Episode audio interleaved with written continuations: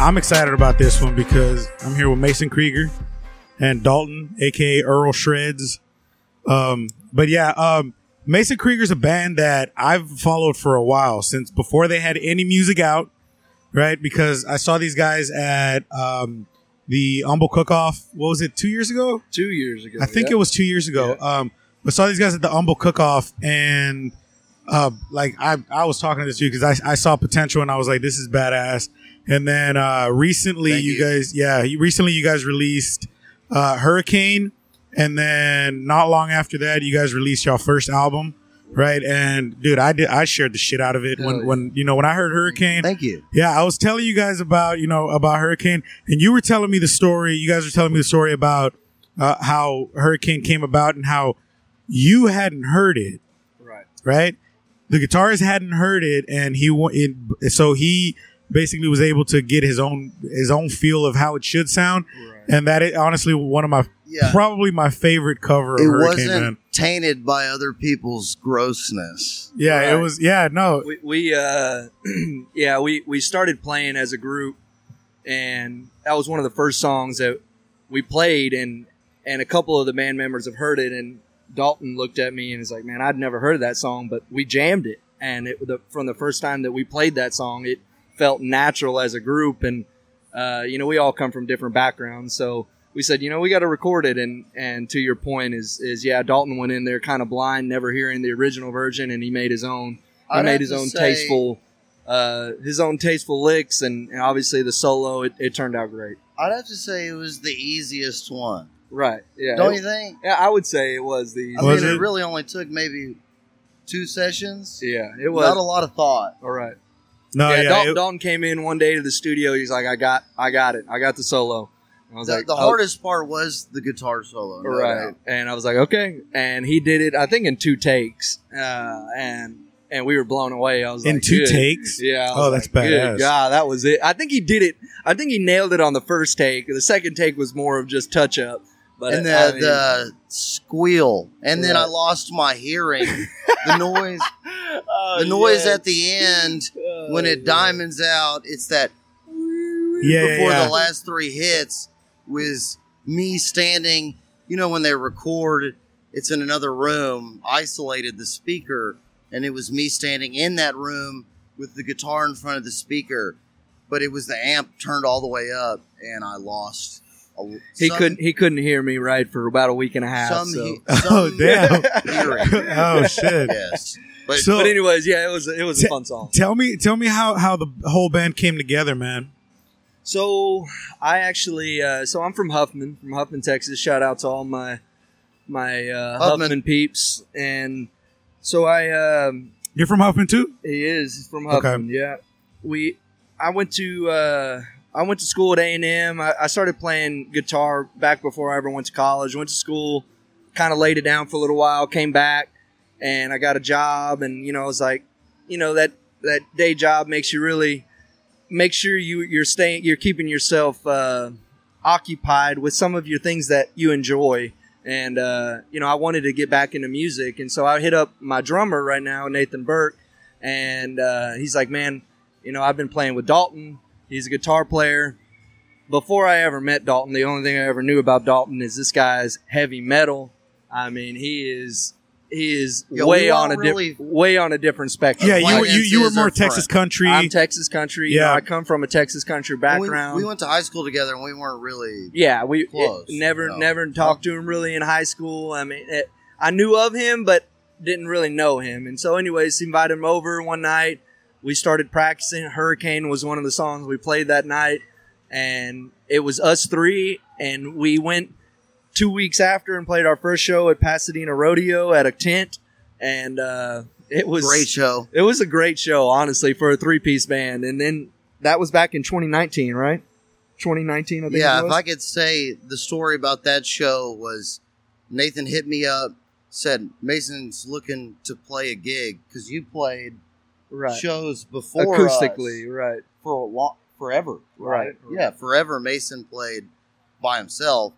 Nathan said Mason wants to not, it's fun to have a band, and I had nothing else going on. And then I think we were like, all right, we got to practice. Like the Wednesday, we set up practice before the gig on Friday. And I think I started talking to you about the gig, and I was like, so tell me about it. And he was like, oh, it's at the Pasadena Rodeo, and it's at the tent. There's going to be like 150 people there.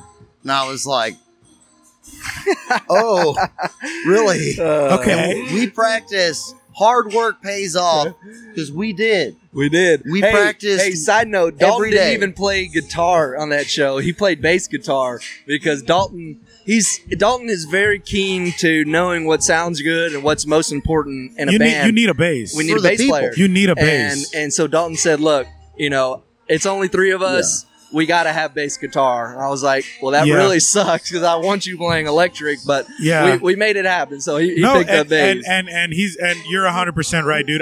So it makes women dance. I've heard bands play without a bass. Yeah. A bass is needed. No matter how good you are, dude. Like you don't realize how much you need it until you don't have it. It's very, very important. You're like, it's exactly. A selfless instrument. If you have drums, you need a bass. Right, exactly. So that's how we got started. It was... Like I said, about 3.5 years ago, and we've been hitting the ground running ever since. Yeah, badass, man. Yeah, and then you said back into music. So you had been playing for a while before, right? Before college and all that. Before college, yeah. So, I started. I wrote my first songs when I was 15, 16 years old, and I was playing shows. I played at Big Texas in spring or in Webster before it became Rowdies, I believe is what it is now. Yeah. And so I played side gigs all around, but acoustically. And like Dalton said, I was ready to make that next jump into like, okay, to be a full experience. You know, acoustic only gets you so far. And, 100%. And I wanted to have some musicians with me and fortunately enough, I had them in my hometown. I ran into Dalton and Nathan and we added Patrick Giles was our bass player we added next after. And like I said, it was just, we all started meshing and we hit the ground running. So tell me, so obviously you came from a Texas country background and you haven't lost that, right? But is the band what you envisioned originally or did stuff shift? Because that happens all the time in the music business.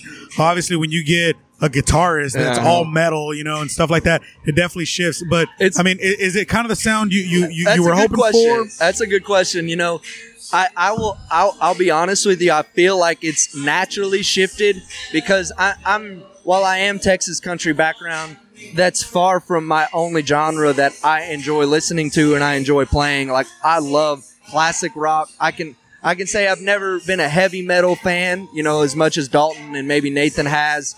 But I've loved rock and roll, and so it's a little bit more of a variety than just Texas country. And so we started using a little bit of those songs, some of the Aerosmiths, the Tom Petty's, the classics. We started playing those, and I feel like that's where we found some common ground as a band, and we just started to build off that. And you can definitely hear it, and I definitely don't think you lost the Texas country because when I heard the album, I honestly expected even more rock, you know, like rock and roll than what it sounded like. Right. But when I heard it, I was like, this is a country album. This is not a rock and roll album. Right. Like, there's a lot of, like, we were talking about Gio and the Guns earlier. Right. And, you know, like, that's rock. That's rock. That's no not doubt. Country. No that's, doubt. You know, Coetzel, that's not country. No doubt. You can hear the influences a little bit and, you know, no you can still hear it in it. But that's not country anymore, you know? But with you guys, I was like, this is a country album with rock influences. Exactly. You know, it's not rock with country influences. Exactly. So I like the fact that you guys didn't lose that because, I mean, you that's what you have a voice for and that's your that's your passion for. Exactly. So that's pretty cool, man. And then when you're more of a fan of rock music, right? So it's like... I'm a fan of all music. All music? But okay. Yes, you started with... But your influences, your main influences. I mean, you were talking about Megadeth earlier, Metallica. Not really an influence, just fun. I love Megadeth. Just fun to listen to. So who would you say is an influence? Eddie Van Halen. Yeah. Okay, that's number one. The only one. The like only I one. Said on a TikTok to that dude who trolled me the other day. I've only cried twice when somebody passed away. One was when my dad died, and the second was when Eddie died. Yeah. It was a very sad day for me. I remember my ex-wife telling me, And I did cry. It was very sad. Sometimes I still do think about Eddie. He was really the best. Honestly, man. Yeah, there's a lot of people that... He was the best player, and he was the best person. Yeah, if there's people that have such a big influences on, especially what your life is, you know, and stuff like that, it definitely takes a big hit when they pass away. Like, I mean, we were talking about this not too long ago, but I mean, if Dave Grohl was to fucking pass away, dude, fucking, oh my God, you know, like... You know, Ozzy, for me, like, fucking, I fucking grew up listening. Ozzy's on there for me. Yeah, fucking Ozzy. You know, there's so many. And then Dimebag Darrell. He's number two for me. You know, yeah, like, have you heard that song, Dimebag by Cody Canada? Yes. Yeah, like I saw him sing it live. It's a great song. Yeah, yes. You know, and it's like, but certain songs like that, when I hear it, it's not a make you cry song per se, but if you connect with the song and you feel the music, you know what he's talking about. It's like, oh my God, like a tear will come up because it's like, well, bro. My main influences that I have when it comes to music are not influences. What I like in music is two things: technical ability, musicianship, and dance ability. That's three. Like technical ability and musicianship. Oh, that goes hand in hand. Oh, I got you. So it's 1.5. I got you. It's a slash. It's a backslash. Yeah. I guess.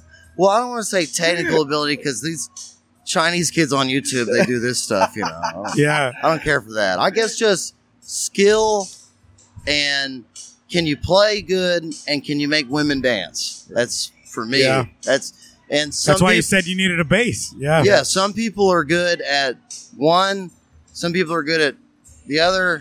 But the best people are great musicians and can make you dance. Right. And Eddie had that. He was the best, but he also grooved, and so did Dimebag. Yeah. I'll build on that and say the most influential attribute or trait to me is the passion that they play with, and you can feel that. You know, you can feel that whether that's on a recorded album or it's at a live show. You can't fake it either. You can't fake that. I agree with that. That's what I'm saying. Yeah, and 100% right.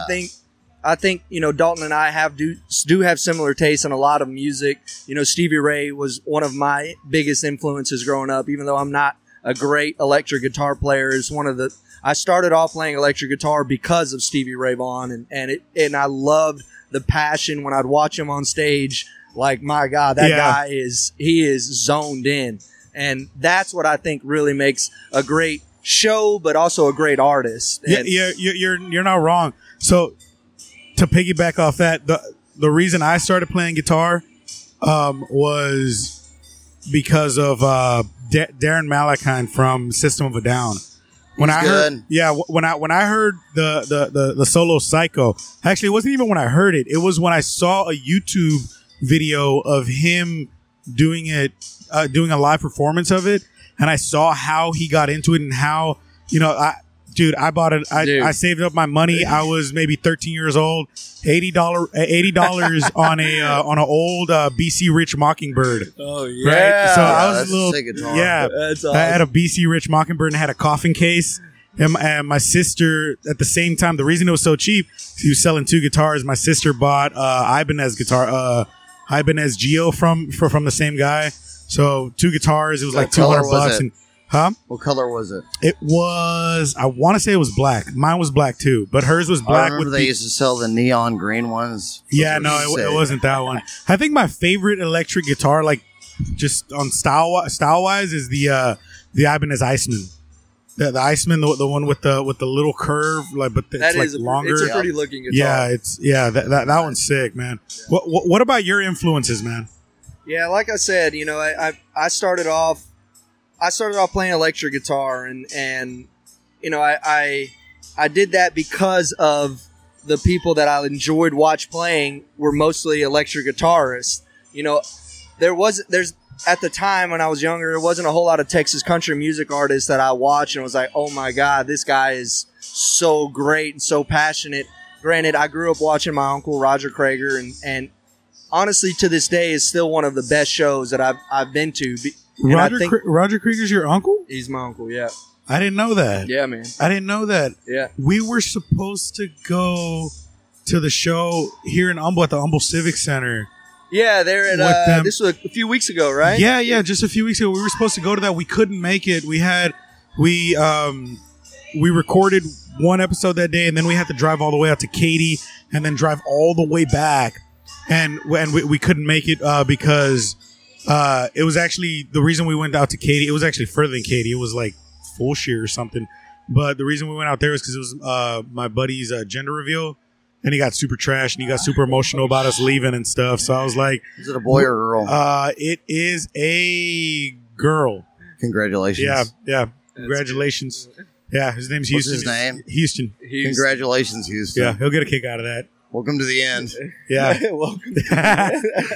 Yeah, no, but yeah, so we ended up going to that. He got super emotional about us leaving or whatever. So I was like, we have to reschedule. I can't, Yeah, like no matter how much of a business this is to me or whatever. Like I let them know, because at first when we first started doing this, it was we were missing out so much stuff because. This weekend we got this instead. I can't make it to your birthday party because we have to record. So I was like, you know what? Let's stop doing that. If we have somewhere important to be, the first one was a wedding that I was gonna miss, and I was like, let's cancel that. We'll reschedule. I'll talk to them, and we'll make sure we work it out and everything. Right. But we'll reschedule. But we have to. I have to be at this wedding. Yeah. So it makes sense. Yeah. And so I guess growing up around him, no doubt it had a big influence on me. And like I said, I. To this day, I still believe Roger is one of the greatest Texas country entertainers. 100%. That has ever been in the scene, and I've taken a piece of that and tried to apply it to our shows. And I'm not going to say he's been the biggest inspiration, but he's been a huge influence on me and my music style. Has how helpful has it been to have somebody that close that has been in the music industry for so long? Because so many artists, when they start off, they have nobody, right? And it's really cool that you have somebody that you can look up to and ask questions. I get asked this question often, and I'll say it helps and it hurts at the same time. It helps open doors. People know the name Creager. And so it does. It helps open those doors. But at the same time, for every person that opens a door because it's Creager, there's a person that doesn't want to open that door because they think, you already have a road paved for you. You don't need me. There's people that look down on it in a way and say, you already have the golden road paved. And it's not. You have to develop your own fan skill. We hustled our ass off, and to every person that says we've made it to where we're at, and we're not even close to where I want to be, but because of Roger Creager, it's so far from true because we've busted our ass and we've played shows that are... Usually they're too scared to talk to Mason and they come to me. Yeah. So it had... Like I'm going to agree with you. It's helped me more of a musicianship and like entertainer standpoint, learning some of the tricks and learning some of the way that he handles crowds. That's helped me more than any doors that have been opened because of Roger. And that's a huge deal because like we were talking about earlier again with the with Gio, the dude, like no matter if you don't like his music, if you go to one of his shows, you will leave a fan. That's because right. You have that showmanship. I have a good time. Yeah, look, Jeff Canada. We interviewed him maybe a month ago. This guy, he's one of the guys that his music is good already, right? Yeah. But he definitely makes his fans at his shows, man. He talks shit to the crowd, and he's like he's a real funny guy, So and he's very natural with it. So it's very authentic the way. You get fans because it's like, this guy, he's a comedian on stage. Right. Plus, he connects with you. Yeah, definitely. And it's whatever your style is on showmanship, you have to have a style of showmanship. No doubt. You can't just be up there, play your song, and then leave. No doubt. You have to either have talk to the crowd or tell the story about about a song or I don't even want to hear that. Shut up. Don't bore us. Get to the chorus. Yeah, right. I don't even want to hear stories. And when you play it, I want to see you feel it. That's right. Right? I'm not going to feel it if I see you up there just strumming. And that's what it's more about. If you're going to be that type of musician of, okay, you're just going to hop next song, well, your songs need to be extremely powerful, and not just powerful in the sense that it's a great written song or anything, powerful in the sense of you actually care about what you're singing. Exactly. Everybody can feel that you care about what you're singing. They got to feel it. Yeah. And that's more important than any song itself, is how you actually sing the song and play the song as a band is what's most important. I think. Yeah. You're not wrong about that at all. Yeah. That's all it is. It's just, you know, picking up. I've said it a lot of times, man. Music has to grow like a disease. You have to. It's got to be shareable. It's got to be relatable. Infectious. It's got to be, you know, from person to person. Yeah. You know, keep it going and stuff like that. Live shows are the best. Live shows are where it's at. It's all about moments. Yeah, that's where in live shows is. I feel like the market is so saturated with people on Spotify, TikTok, Instagram, and Facebook of them sharing their songs, sharing their things, that even that doesn't work anymore. Yeah, really, what the biggest thing is getting people to your shows, and what people really talk to their friends about is a moment. Yeah, and even most people only talk about one song, and I found that. There's a lot of people that are fans of us. They have one song that they like. They love the rest of the show, but they love one song, and it's all about those moments. Yeah, like it's really That's what it takes. Spiritual thing. I've seen. Yeah, I've looked in their eyes while it's happening and seen them in trance. Dude. That's where telling stories and being personable is great. You should be a friend. You should be. Not full of yourself, but what really sells is spiritual moments in music. You're 100% right, dude. Guitar solos, or usually what sells the most is spiritual moments of either guitar solos or breakdowns when singers, you know, guitar solos are like singing solos. There was this one show in Wharton that we went to. It was Washfest, and Gio was supposed to play that day, but their plane ride got delayed, so. Another band filled in for them, but it was Kobe Cooper, Austin Meade, and Picos in the Rooftops. And so it's a great lineup. Yeah, it's a great lineup. So it's a good lineup. So we went, bro. But honestly, when I saw Austin Meade play, dude, that wasn't even the biggest name at that show, but that was my favorite performance of that show. You know, they played before Picos went on, before Kobe Cooper went on, but there was this one moment where. Here's this one song where one of the lyrics says, "Jesus cried," but when he did that, he stood up on top part of the show. Yeah. He stood up on top of the amp, and then he was like, "Jesus cried," and he did like the little crucifix, you know, thing, and then he fell into the crowd. Right, he fell into the crowd, and I was like, "Holy shit!" His eyes rolled back, and I was like, "This is awesome," you know, like. But it's one of the things we're definitely. He is good. I've opened for him. Thank you, Austin. To Dalton saying his point, it's those moments is that, you know, the whole show itself can't be, you know, 100% satisfaction. And it's about those moments and building on them and making sure people remember you and ultimately come back to your show. Yeah. And look into the crowd and, you know, connect with one. And then once you feel like, you know, and then connect with and look into the crowd and. You know, like it's definitely, you know, it's a process that a lot of people, it takes time as a musician to develop that and to get that. But live, it's really cool. It's difficult. Yeah, because anybody can be behind a screen and make it on TikTok, you know, and there's separate worlds. Cool stuff. Don't do live shows on TikTok or video. Yeah, no, it's a way different. Don't think that they're cross pollinating and compatible. Hey, not. So you were telling me you come to this bar all the time, man. You guys have performed here before, haven't you guys? Yeah. How was that? It's a great venue. I love 1886. Obviously, the layout of it, I love how open it is. You know, usually when we're here, it's a dance floor out there. But yeah, everybody here has been great. It was a great show when we played here. Yeah, we played here. We played here when it was like 32 degrees one night. We couldn't feel our fingers. We played here when we were sweating our ass off. So, I mean, we've gotten all spectrums, but every show has been great. I was here Saturday. And shout out to all the fans that came to those shows because ultimately that's what it's all about. Yeah, man, 100% it is. Absolutely. What's a dream venue for you guys? A what venue? Dream venue. A dream venue. Red Rocks. Red Rocks. Everybody says fucking Red Rocks, dude.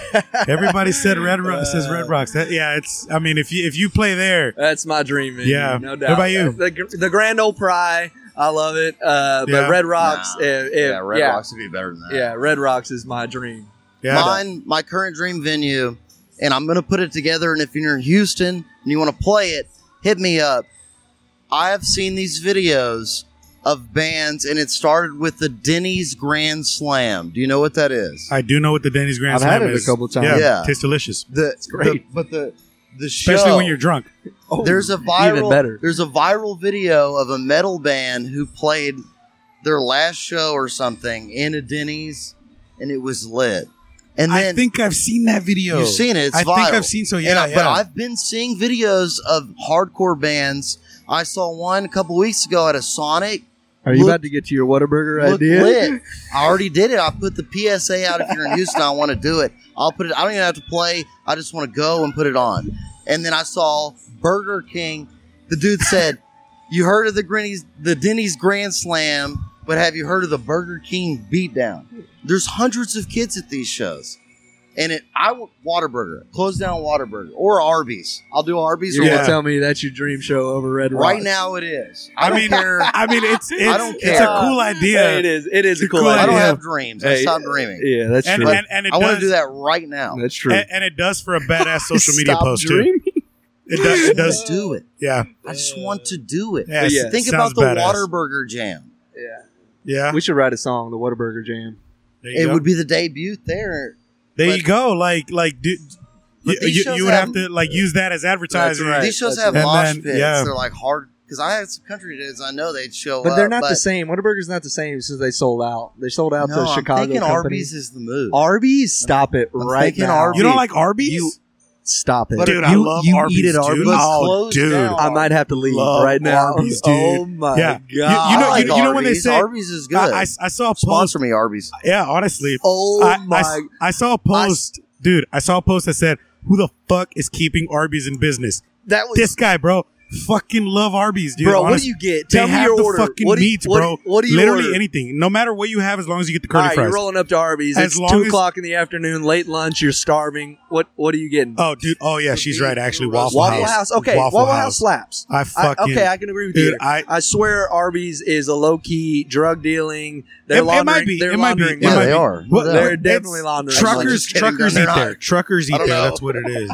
But so you're keeping Arby's. I'm the guy, bro. I fucking love Arby's. I got a buddy who, Chase Beasley, shout out to him. He eats Arby's all the time, and I swear I give him so much shit because it's fucking delicious, dude. I've never even ordered anything at Arby's. I've tasted a bite of somebody's, and it's it. So I've had enough. All right. But the curly fries. Yeah, the curly fries are bomb. All right. So, hey, we're just about out of time, but tell me about where they can meet the band and where they can, all the socials and stuff. And then you tell me about yours. Yeah, so the Gulf Coast Drifters, you'll find us on Facebook, Instagram, all the good stuff. And we post our show schedules. The best place to find us is on our website, is our GulfCoastDriftersMusic.com. That's got our whole show schedule on there. We have some new music coming out. So we're really proud of the album we released and all that, and it was a great experience. But I will tell you, the Gulf Coast Drifters, it's the best is yet to come for what we have to come out, and I know Dalton can attest to that. You can follow me at Earl Shreds on TikTok, on Instagram, on Facebook, and now you can find me earlshreds.myshopify.com. I've got an entire line of merch available to order now with some sick logos, and I'll have more coming soon. You already probably do follow me, and if you don't, you should. It's a big deal, and here's the deal. I see you out there. I love you. Shout out to my mom. Shout out to Arby's. Shout out to every American with a job. If you don't have a job, don't talk to me. Thank you.